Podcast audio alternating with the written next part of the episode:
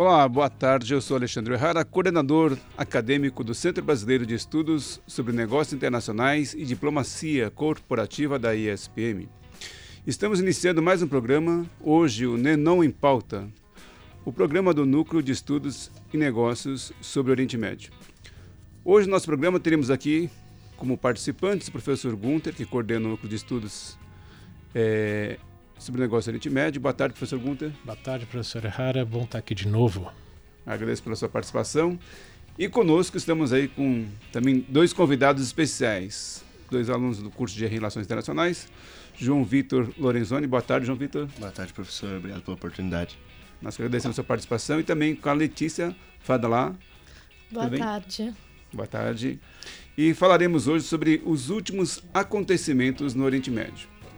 Antes, porém, eu queria fazer algumas apresentações do nosso programa aqui. É... O CBNI é um Centro Brasileiro de Estudos e Negócios Internacionais, é formado por cinco núcleos de negócios de estudos, focados nas regiões da África, Américas, Ásia, Europa e Oriente Médio, que é o nosso tema de hoje. O CBNI foi estruturado para o desenvolvimento de atividades envolvendo professores e alunos para que permitam o aprimoramento de conhecimentos sobre os diversos aspectos que podem influenciar os negócios internacionais nas respectivas regiões. O CBNI-DIC, além do desenvolvimento de pesquisas, realiza também eventos com importantes parceiros do setor privado, do setor público, alguns convidados de consulados, que muitas vezes aqui tem nos prestigiado também, e também do terceiro setor. Bem, boa tarde mais uma vez e vamos começar o nosso programa de hoje então. Queria já passar a palavra para o professor Gunter para a gente poder iniciar o programa. Pois é, professor Rara, desde a da nossa última gravação, né, um mês atrás, muita coisa aconteceu nessa região. Né, e como eu sempre falei e reforço né, para os alunos, é, eu acredito sim o Oriente Médio como uma região mais complexa e difícil de entendimento e acompanhamento, porque são diversas fraturas que existem ali, diversas camadas de entendimento que levam a esse quadro tão complicado. Né? A, a, a última né, a grande novidade, entre aspas, né, mais um conflito na região, é, se deu justamente porque o presidente é, da Turquia, né, o presidente Erdogan, resolveu invadir o norte é, da Síria. E por isso mesmo, né, tô, né, passar aqui a palavra né, para o nosso analista aqui, o, o João. É, João, por que que por quê? Quais foram, né? Nunca é um único motivo. Quais foram os motivos que levaram a essa ação né, da Turquia né, no norte do, da Síria? Exatamente, professor. É, existem duas, dois motivos principais para essa invasão. O primeiro é que o, o Erdogan mesmo diz que ele pretende acabar com o terrorismo da região e por terrorismo ele diz ele se refere ao, aos grupos é, curdos que ali vivem. Só que é, existem mais de um grupo.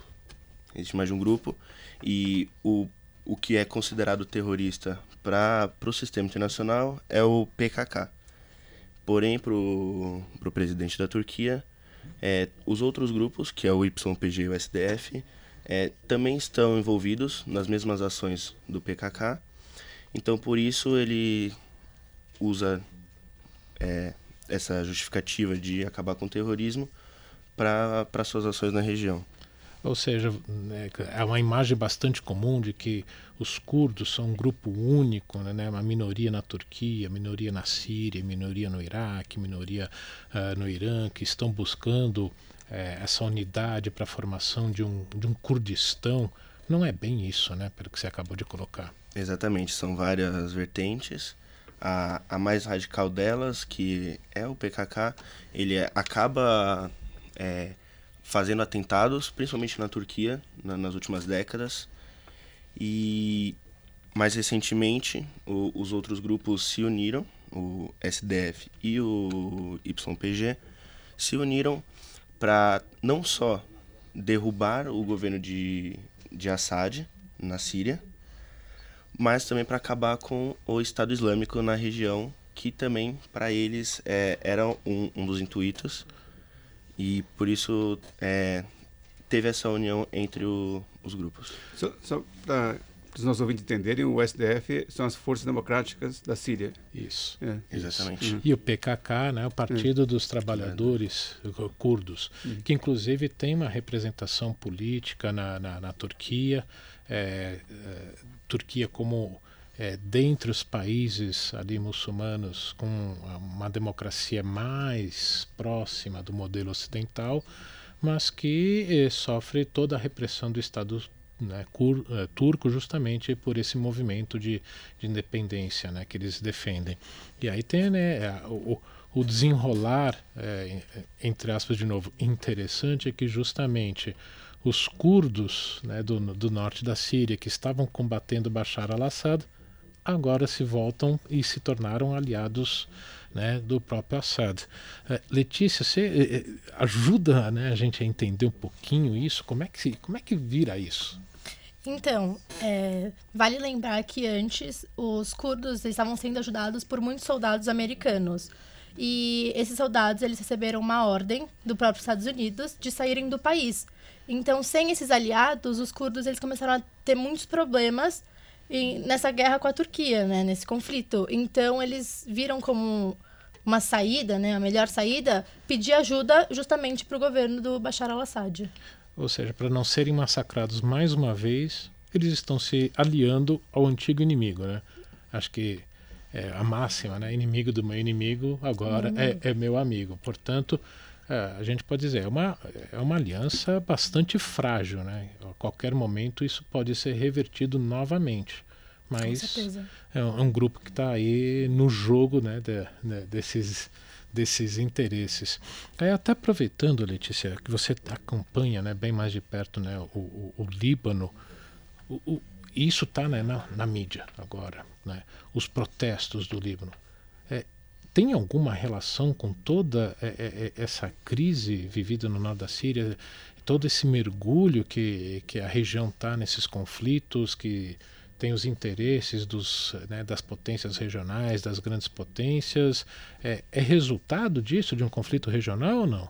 Eu acredito que o conflito né, que está acontecendo no Líbano agora entre a população e o governo é um problema muito mais interno do que externo, porque a população se revoltou. O que foi o estopim da, dos protestos que agora, hoje, já fazem oito dias consecutivos que estão acontecendo, foi o governo implementar agora um um imposto, uma taxação sobre as chamadas de voz do WhatsApp, do aplicativo. Então, isso foi o que revoltou a população, porque eles já têm né, que pagar muitos impostos é um, e é um governo muito corrupto. Então, você vê, quando você visita o país, que todos esses impostos, que não são poucos, que o governo está recolhendo da população, não está sendo revestido, não está sendo. não está melhorando o país agora, nesses últimos tempos, estavam tendo muito problema com lixo. O lixo não estava sendo recolhido da rua, então você via montantes de lixo. Era uma situação extremamente desagradável. A população está vivendo, milhares de famílias estão vivendo abaixo do nível da, é, da linha da nível de pobreza. Então está uma situação que interna que revoltou a população de uma maneira geral. Então esse, esses protestos eles conseguiram sobrepor todas essas divisões étnicas, religiosas que, a, que o país tem, porque o Líbano ele tem essa característica de ter muçulmanos xiitas, muçulmanos sunitas, católicos, maronitas.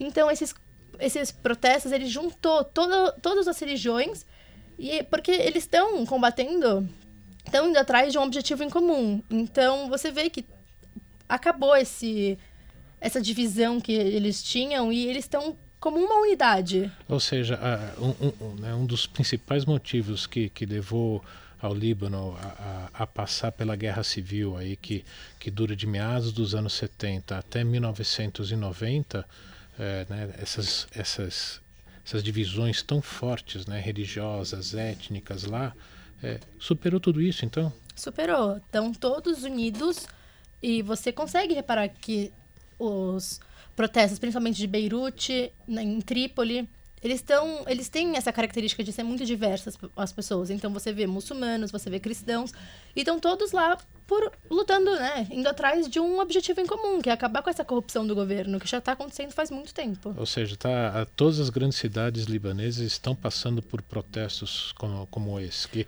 que aqui na mídia ocidental sai fundamentalmente só, só né, ali a, a, a capital, mas vai muito além então. Com certeza. O Líbano, de um modo geral, ele parou. Então, a, os bancos fecharam, as escolas não estão tendo aula. Os há oito dias os bancos... Há oito não... dias os, os bancos não estão não estão funcionando. Então, isso já é um medo deles de reabrir, porque imagina uma população ficar oito, oito dias sem conseguir sacar dinheiro, sem conseguir fazer qualquer transação econômica. Então, eles estão com medo de virar um caos isso. Ou seja, hum. quando reabrirem, ter uma corrida tão grande aos bancos que Exatamente. pode até faltar dinheiro. Pode até faltar dinheiro. Isso é, uma, é um medo do governo. Uma coisa curiosa aí nos dois temas que a gente pode perceber é um pouco da é, o conceito, né, primeiro, do que é terrorismo. Sim. Porque, no caso dos curdos, né, de um lado ou de outro, você pode ter uma, um momento que é terrorista e outro não. Tanto é que uma parte dos curdos recebia apoio dos americanos, né, exatamente para combater ali os terroristas, que é no caso ali o Estado, Estado Islâmico. Islâmico. Né, e agora, a outra é, coisa que a gente tem que também levar uma reflexão, né, é. Líbia que está mergulhado no caos até hoje, né? Mas o Líbano tem uma situação muito peculiar, professora Rara, né? Como a Letícia tem colocado bastante para a gente, que ela que ela é descendente de libaneses, então hum. ela tem essa essa vivência lá, né? viaja com frequência para o país, uhum. que é, por exemplo, né, bem nessa linha, uh, o, o Hezbollah. Né? Hezbollah que para Israel e para o Ocidente é considerado um grupo terrorista. Uhum. E para boa parte da população libanesa não é, né, Letícia? É, esse é um dos das diferenças, uhum. porque para os libaneses é um grupo que mais ajuda do uhum. que vamos dizer, atrapalha. Então, por exemplo, na guerra de 2006 contra Israel, a guerra Líbano-Israel, o maior ajudante do exército libanês foi de fato o Hezbollah. Então, uhum. tem essa visão libanesa de que o Hezbollah não é esse grupo terrorista que Estados Unidos, principalmente, demonstra que é. Porque eles falam, né, que o Estados Unidos, o Hezbollah, eles mais se defendem do que atacam. Uhum. Então, se atacarem eles, eles vão com certeza revidar, mas eles não fazem, não, não dão a primeira, não atiram a primeira pedra, vamos supor, ah. vamos dizer. Então, tem muito essa diferença de, será mesmo que eles são terroristas? Porque nessa visão eles não são. Uhum. Tanto é que eles são um partido político no Líbano, eles têm um peso muito grande dentro do parlamento. Então, é realmente aí é, é, é essa linha né, de definição, né, o que é quem é grupo terrorista, é uma definição política. Uhum. uhum. Fica bem claro isso. E como né, a Letícia colocou, é, Hezbollah é um partido político, Hezbollah tem escola, Hezbollah tem né, sistema bancário, é quase que um Estado dentro do Estado e que é, é, também gera uma situação né, bastante delicada, complicada no Líbano, porque, é, como eu disse, é um Estado dentro do Estado e que, portanto, compete em muitas áreas, principalmente no sul do Líbano, com o próprio governo libanês.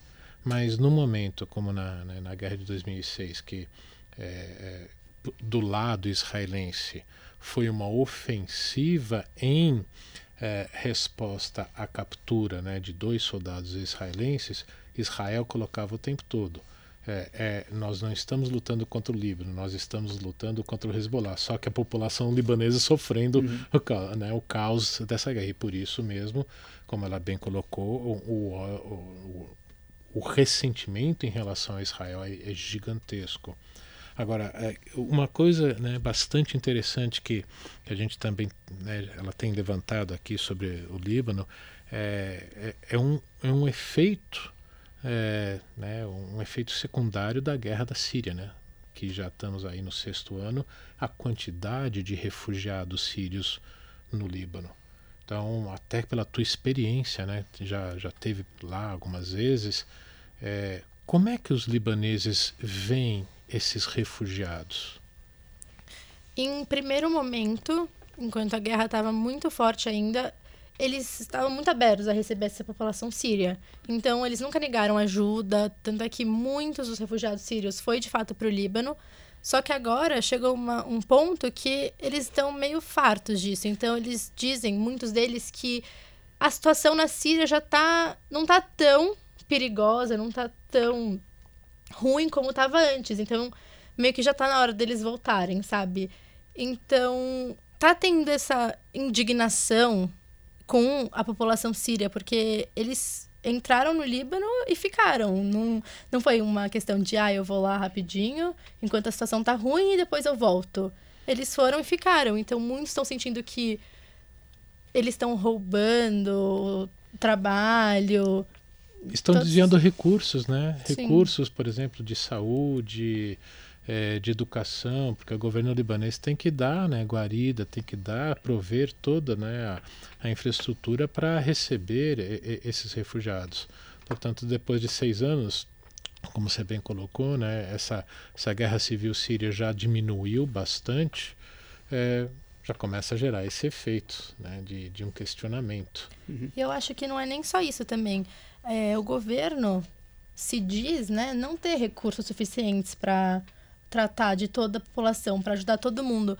Então, quando você vai de fato para o Líbano, você vê muitos moradores de rua que são sírios, mu muita gente vivendo a pobreza máxima. É uma, é uma situação muito triste de se ver. Então, realmente, será mesmo que vale a pena continuar nessa situação ou voltar para o meu país? Essa é uma pergunta que é muito feita lá. Muito bem. Muito okay. É, ok, internautas e ouvintes, é, vamos fazer um pequeno intervalo agora, rapidinho, e voltamos logo a seguir para continuarmos a conversar sobre os últimos acontecimentos no Oriente Médio. O previsível incomoda quem tem a inusitude pulsando por dentro. Somos educadores. Acreditamos no conhecimento como ferramenta central na construção de um futuro melhor. Compreendemos que não é suficiente ser a transformação em si, mas sim fornecer o conhecimento para que daqui surjam indivíduos, grupos e negócios transformadores. Mas quem são esses indivíduos transformadores? Transformadores são só humanos, com toda a pluralidade que ser só humano representa. O que os difere do resto das pessoas é a inquietude que existe dentro deles, de buscar constantemente pelo que ainda não foi feito. Eles não se conformam com o comum e não têm medo de seguir por caminhos pouco convencionais. Foi de pessoas assim que nasceu a nossa história. Daqueles que passaram por aqui, já saíram e saem diariamente milhares de ideias que compõem nossa cultura e sociedade. Provocar esse espírito transformador significa muito para nós tanto que sentimos a necessidade de batizar esse sentimento que ferve dentro daqueles que entram em contato com a ESP.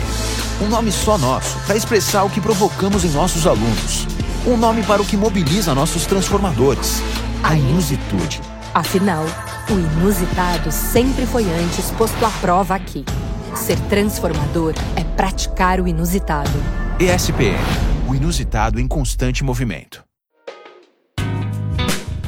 Olá, boa tarde. Estamos de volta agora com o segundo bloco do nosso programa de hoje, o Nenão em Pauta, um programa do Núcleo de Estudos e Negócios sobre o Oriente Médio, coordenado pelo professor Gunther. Professor Gunther, vamos dar então continuidade aqui. Qual a próxima pergunta para os nossos entrevistados aqui? É, é, é um tema que a gente tem debatido bastante e, e com esses últimos acontecimentos é, é não tem como fugir deles, né? Que é principalmente é, com todas essas transformações radicais né, que estão passando, afinal de contas, há uma diminuição muito grande da presença norte-americana, a retirada das tropas de lá. Quem ganha e quem perde? João, você, né, a gente já andou conversando, é, no, qual avaliação que você faz? Bom, o principal ganhador, e não vou dizer o único, mas o que mais se sobressai, é o Vladimir Putin, o presidente da Rússia porque é esse jogo de poder entre Estados Unidos e Rússia na região já dura muito tempo e os Estados Unidos levava vantagem por, pelas influências mesmo e as ações deles dentro do, dos países. Só que agora com a retirada dos Estados Unidos do norte da, da Síria e, e posteriormente a retirada da, do país em si, dessa guerra, é, abriu a, a oportunidade do, da Rússia é, exercer ainda mais a sua influência na, na região.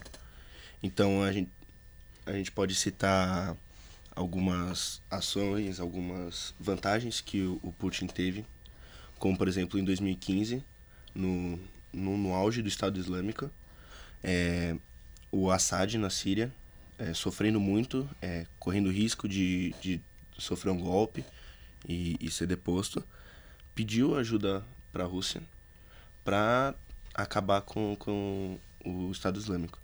A Rússia, é, obviamente, não, não sem alguma moeda de troca, é, enviou militares para a Síria e pediu é, e exigiu uma moeda de troca que não passasse é, gasodutos do Iraque em direção ao mar Mediterrâneo, o que garantiu o monopólio da, do, do gás natural russo na Europa e nessa região também. Uhum.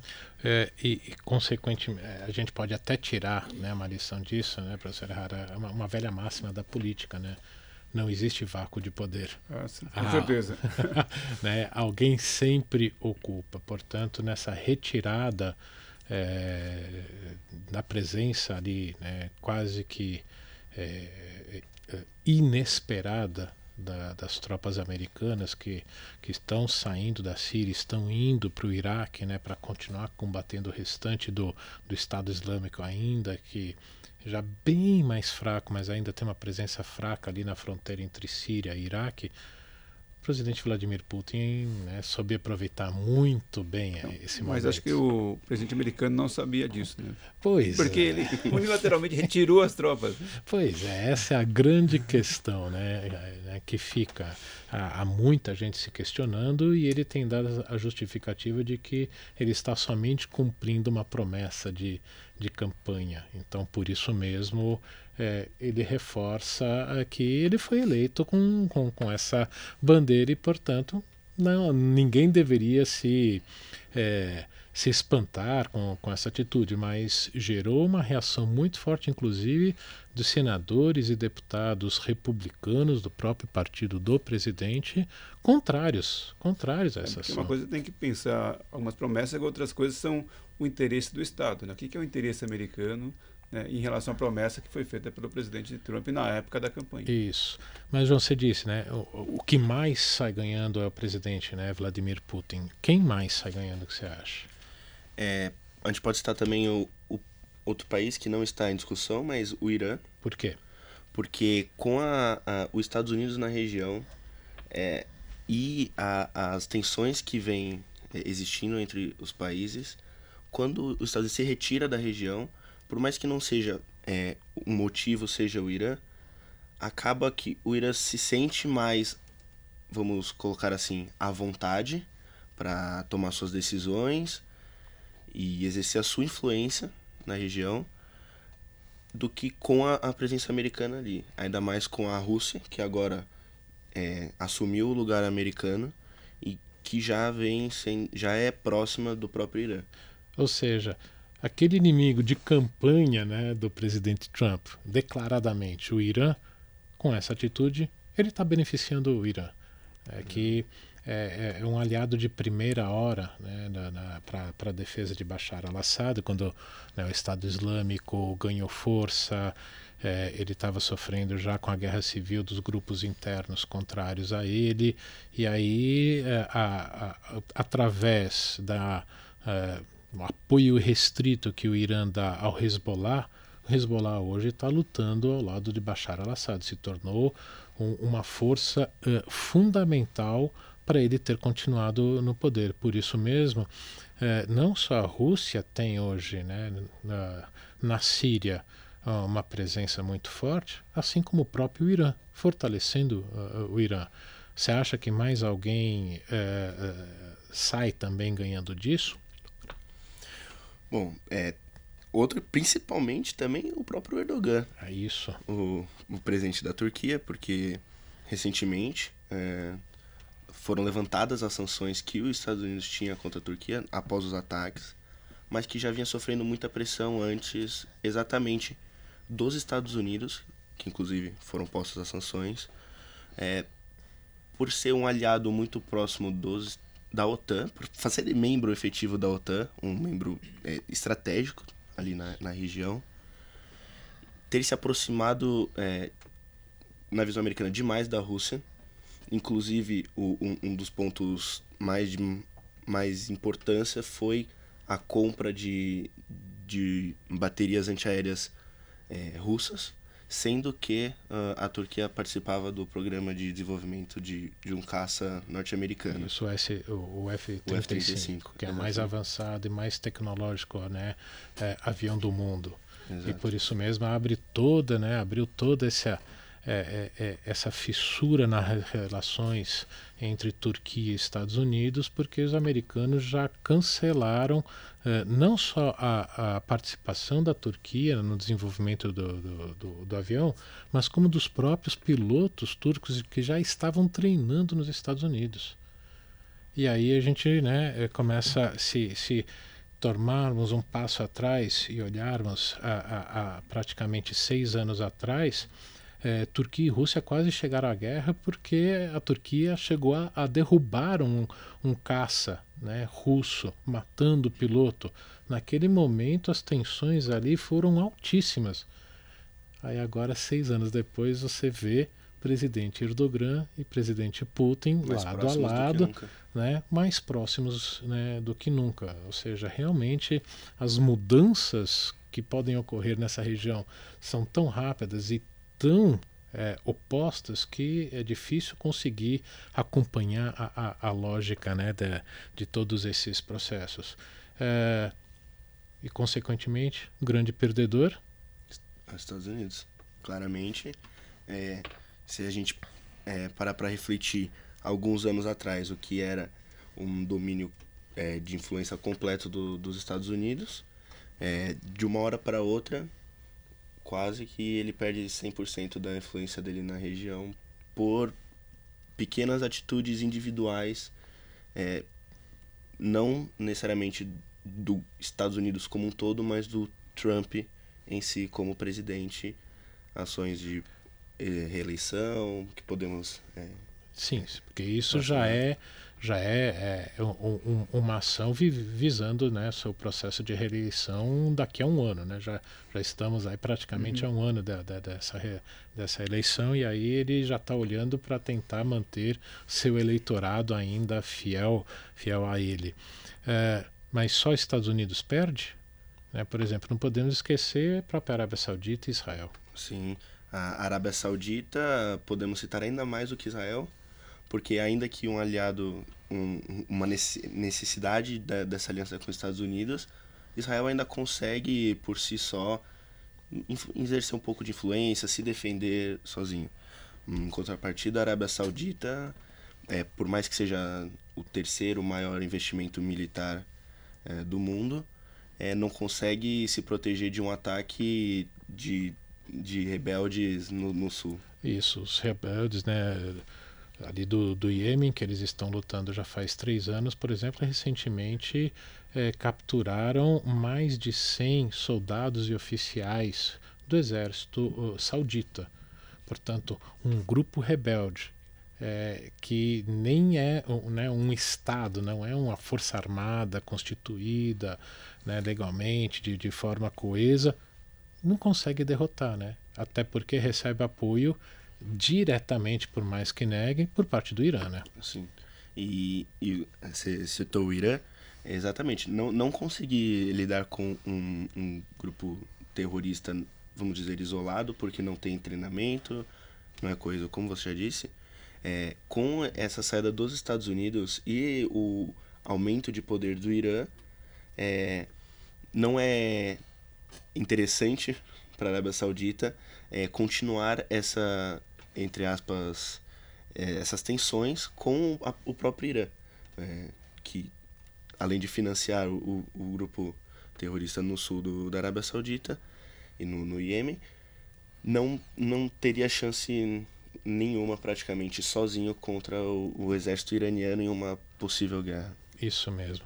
E, professor Errara, já que mencionamos, uhum. é, lembrar, uh, praticamente um mês atrás conversamos aqui, né, sobre as eleições em Israel. Uhum. e não temos governo em Israel. É, o mundo está muito mais complicado. Muito complicado. E justamente isso é algo que nós discutimos aqui, conversamos bastante, né? Se, se o primeiro-ministro Netanyahu iria conseguir é, formar um, um, governo, se iria ganhar, né? A gente uhum. estava, recebemos aqui né, o professor Samuel Feldberg, é, uma discussão muito grande.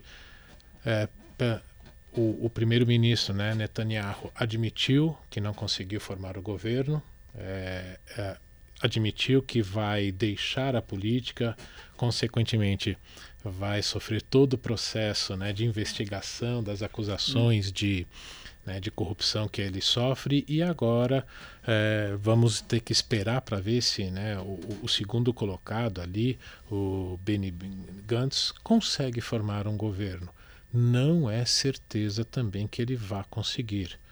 Portanto, é, ainda paira sobre Israel é, a possibilidade de que tenha que vir a, a passar por mais uma eleição geral, a terceira em, em menos de, de, um ano. Uhum. E como né, o, o professor Feldberg colocou aqui, algo que é bastante complicado para Israel, porque é, é, um custo muito elevado, né, de algumas centenas de milhões de dólares para organizar um, um, uma eleição como essa. É, acho que o que a gente pode bem colocar, né, mostra bem uh, a divisão, a fratura que uh, a política israelense sofre hoje. Apesar da esquerda israelense né, estar praticamente é, quase, né, é, quase com uma carta fora do baralho, você ter né, somente representantes da direita, centro-direita, direita até extrema-direita, é uma fratura tão grande né, nessa sociedade e principalmente né, isso reflete é, nos partidos políticos que não é certeza que, que nem Gantz vai conseguir é, formar é, um, um, governo. Portanto, é, naquela democracia, a única democracia mais forte né, da, da, região, com efetivamente todas as instituições funcionando, e isso é um exemplo né, que uhum. né, essas instituições estão funcionando, mesmo lá está complicado. O mundo está bastante complicado. É, bom, nós estamos terminando já, mas só um comentário. É, algumas vezes nós conversamos é, sobre a direita, uma onda à direita no mundo, e tem de fato vários governos à direita mas também não dá para dizer que é uma direita homogênea. Né? A gente percebe aí que existe uma fragmentação Isso. muito grande e a ideia de que uma onda à direita que viesse consolidar em vários países do mundo, que fosse uma onda à direita, comece a repensar se de fato isso vai ser uma consolidação, se vai ser mais duradouro do que se imaginava quando os governos começaram a assumir. Muito bem colocado. É. Ok, queria agradecer mais uma vez aqui os nossos convidados de hoje, o João Vitor Lorenzoni. Obrigado, João Vitor. Obrigado a você, professor. Agradecer a Letícia Fadalá. Eu que agradeço. É, muito obrigado pela sua presença aqui. E o professor Gunter, mais uma vez, por coordenar aqui o nosso debate de hoje, o Nenon em. Professor Gunter, muito obrigado. Eu que agradeço. Até a próxima. Até a próxima. Terminamos aqui hoje, então, o nosso programa falando sobre os últimos acontecimentos no Oriente Médio. Boa tarde a todos e até a próxima. Convidamos vocês para toda quinta-feira nos acompanhar aqui no nosso programa.